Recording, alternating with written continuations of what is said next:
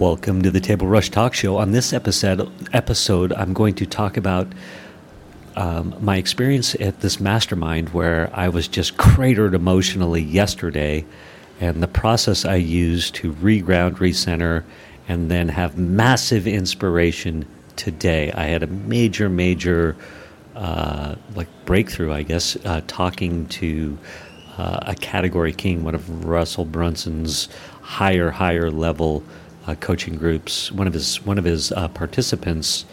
Um, but I just I can't wait to talk about that. So that's what's going on on this episode. Listen up. You know when someone is selling from stage, and at the end the audience gets up and rushes to the back of the room to buy. That's a table rush. My name is Mischa Z, and the Table Rush Talk Show is all about bringing you the tools, strategies, and tactics that you can use to grow your audience and inspire them to buy. So I am sitting on my de- on the deck of my beautiful hotel room at the Xcaret Hotel in Cancun, Mexico, which is uh, the actual hotel is between Cancun and Playa, Playa del Carmen, I believe. But uh, I'm at the Mastermind in Paradise. Um, I love networking events. This is Russell Brunson's uh, one of his networking events where uh, his two Comma Club X people gather. Um, that's the twenty-five thousand dollar or thirty thousand dollar a year um, uh, cost.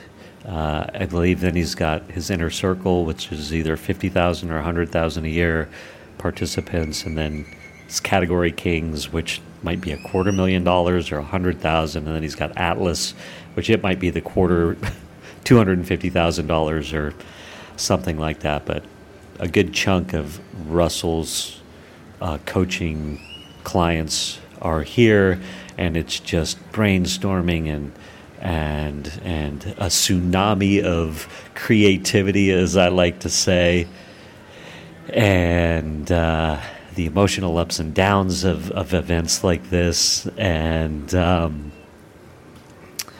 um, the presentations, the teaching. So there's great presentations. Pedro Adao gave an awesome presentation. Richmond Din, if anybody's heard of him.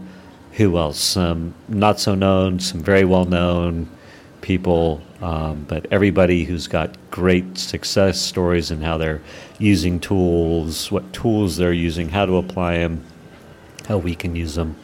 Um, but uh, I'll probably have a few episodes about this. But this one story right here, for me, was about um, I went into massive insecurity yesterday. I was able to break through that and get clarity on direction and how I want to talk about what I do.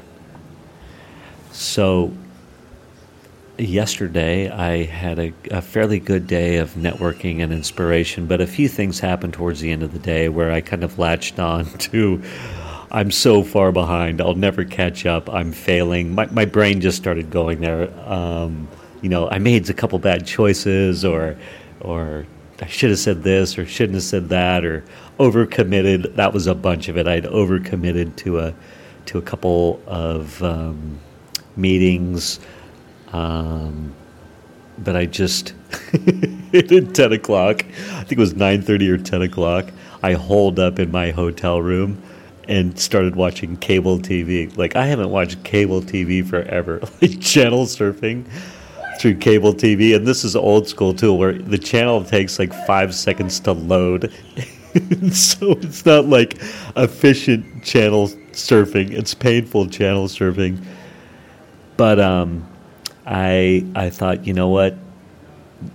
Here's my process, which hopefully you can find useful, because there's some valuable tools and one at this point was like acknowledge the fact that I'm feeling this way and that that's okay and that this shoot this too shall pass and try and instead of beat myself up about feeling that way. Literally I don't know you you could say love the fact that I was feeling that way. It was just like you know what? I'm I'm emotionally beat down. I'm I'm having these thoughts and emotions you know the thoughts of I'm failing um, I'll never have success.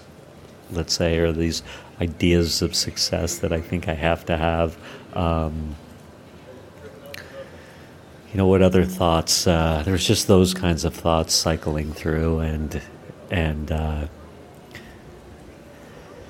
yeah, I was feeling it, man. I was feeling it, and so acknowledge it, breathe through it, accept it, and you know, I start saying a little prayers of, you know, God, how can I be of service? What can I bring to the table? Like, God, give me the right thought or action. I'm no longer no longer running the show. How can I be of service? And and really, it was just like tomorrow's going to be a new day. Reset, restart tomorrow, and trust the process. so I woke up, and I woke up. That's this morning. I woke up and was still a little shook up, and one of the reasons was I had committed to helping somebody. I was going to, you know, get some testimonials from a little mastermind event that they, a side event that was happening here. And um, I canceled a dinner to make that happen. And then circumstances started happening. And, and, and I was like, this is not the right thing for me to do. This doesn't feel right, me. Um, um, doing this event, this side event, and so I was gonna. I can beat myself up sometimes if I if I have to cancel something because I pride myself on showing up, on living by my cal- calendar, on being accountable. And so I was also feeling, feeling guilty that I had canceled a dinner with some friends that I have here at the 2CCX and my son. And my son was going to the dinner with us too, and so I was very conflicted. So I was like, you know, praying to my God for for relief from that, for some insights, and and trusting that it's going to work out okay. And and so anyway, that that's the mental space I was in, trying to give you as much color as possible. Um, uh, a little woundy still. They say speak to the scar and not the wound, but I think I'm I'm in the scar space. Uh, so I woke up feeling a little shook still, and I was like, I started my my my my prayers. You know, God, how can I be of service? What can I bring to the table? Like, how can I be of service? How can I set aside my financial fears, my selfishness, the what I should be doing, what I, I want to be doing, ego wise, self centered wise, because and that can be sneaky. And I was like, God, just let me be a channel. And then I read some some supporting literature, spiritual literature, and one of the messages of the coincidentally was, you know, was, hey, when we can get in a place of complete trust, we can let go of the need for financial success, the need for these types of things. Doesn't mean we won't get that or I won't get that, but I can let go of that and know that I'll be okay without it and that that is not the end goal. The end goal is truly to be of service.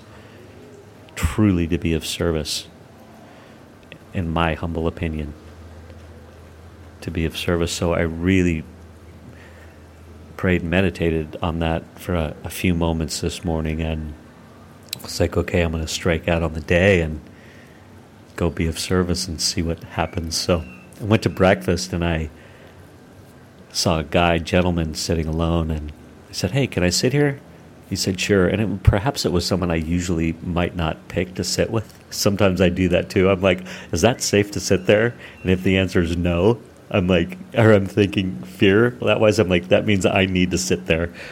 So I did that. Sometimes you need to trust, like, yes, danger. This was not a danger thing. This was like, this was like uh, insecurity on my end thing. So I sat down and fast forward. This guy is very high up in, in the coaching program. So his he's very, very smart, very successful in what he does, and and we were having a great conversation. before I found that information, and we were really like just learning from each other and sharing great stories. And then um, I was like, "Oh, well, what do you do?" And he told me, and his name, by the way, is uh, is uh, hold on one second. His name is Josh Lyons, and I tried to find him. Um, he's a little more covert in what he does. Not he's not he's not out there as a social influencer. That's not how he builds his business. He's he's uh, he's very su- extremely successful with what he does, but he's just not as you know uh, uh, out there uh, influencer land. so anyway, um, we were chatting about what I do, and and uh, oh, one, he's totally inspired me to get into speed reading. Like we need to get into speed reading by speed reading for dummies, and uh, you will not only increase your retention, but you'll increase your ability to read dramatically. So, and it increases your retention, which is awesome. And um, anyway, so we we talked about that, talked about some other stuff, but I am all about one of the, my favorite things to do are my strategic event interviews. And I was telling him, yeah, I'm like, I, I, I'm kind of in the beginning of this process. I do strategic, these strategic event interviews. I just got confirmation from somebody that, like, I, I, I drove $70,000 of revenue for them. And he goes, but it's not, I said, but it's not a testimonial. Like, this isn't a traditional testimonial, you know? I'm, I'm, it's all about the, the customer and, and their, their story and what they do and how and they how they help their clients. It's not about my client; it's about my client's client. Right? Does that make sense at an event? So I'm, um, and you know, I'm getting in effect their origin story if you're familiar with that term, and at the same time, I'm reading Cialdini and. Uh, and Mr. Lyons was very well versed on Cialdini too. So we were having fun uh, riffing on Cialdini. But uh, where am I going with this? Um, I said, "Hey, I'm having a hard time trying to, to, to work out how to talk about this to the market." Right, because it's not a testimonial. Testimonials are a byproduct. You can get a testimonial a piece of the strategic in- interview can be a testimonial, so you get that testimonial byproduct. But what the strategic customer interview does is it creates all this goodwill. It creates the reciprocity effect. It's a it's such an act of generosity by the by the event host to do this interview with their customer that you know it encourages them to um, to uh, to, to, to, to buy the high ticket item, to renew the high ticket item. Um, thank you for listening to this. This episode's getting close to 15 minutes. I'll, I'll try and cut to the chase. Um, but in effect, he's like, hey, this is how you frame it as the new opportunity.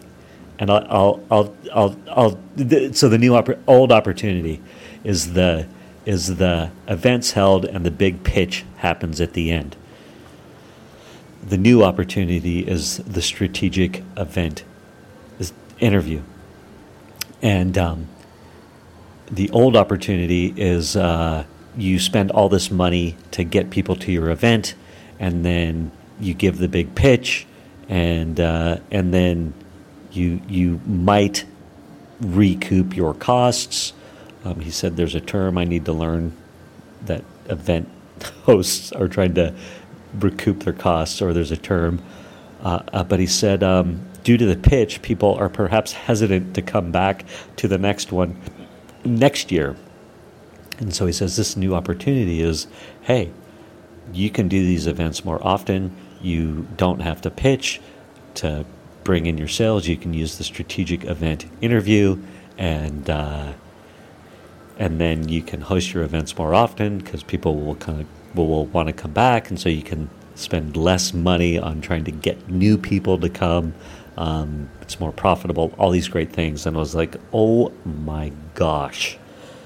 Like old opportunity, new opportunity. Hit me square in the eyes. And he said a bunch of other stuff. Wished I'd had it recorded with him. Um, but how to pull hooks out of that, how to how to just be more efficient in talking about it. Um, and what was the last thing I was going to say in that regard? The last thing I can, was going to say in that regard is this: is I love that framing of it. I love the old opportunity of the traditional pitch at the event versus the new opportunity is the strategic event interview to do your selling for you. And then imagine combining the strategic event interview with the classic pitch at the end. Now you've just injected steroids into your sales.